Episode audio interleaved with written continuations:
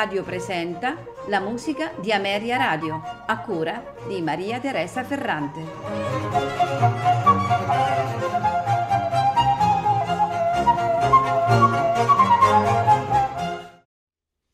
Buonasera e benvenuti alla musica di Ameria Radio.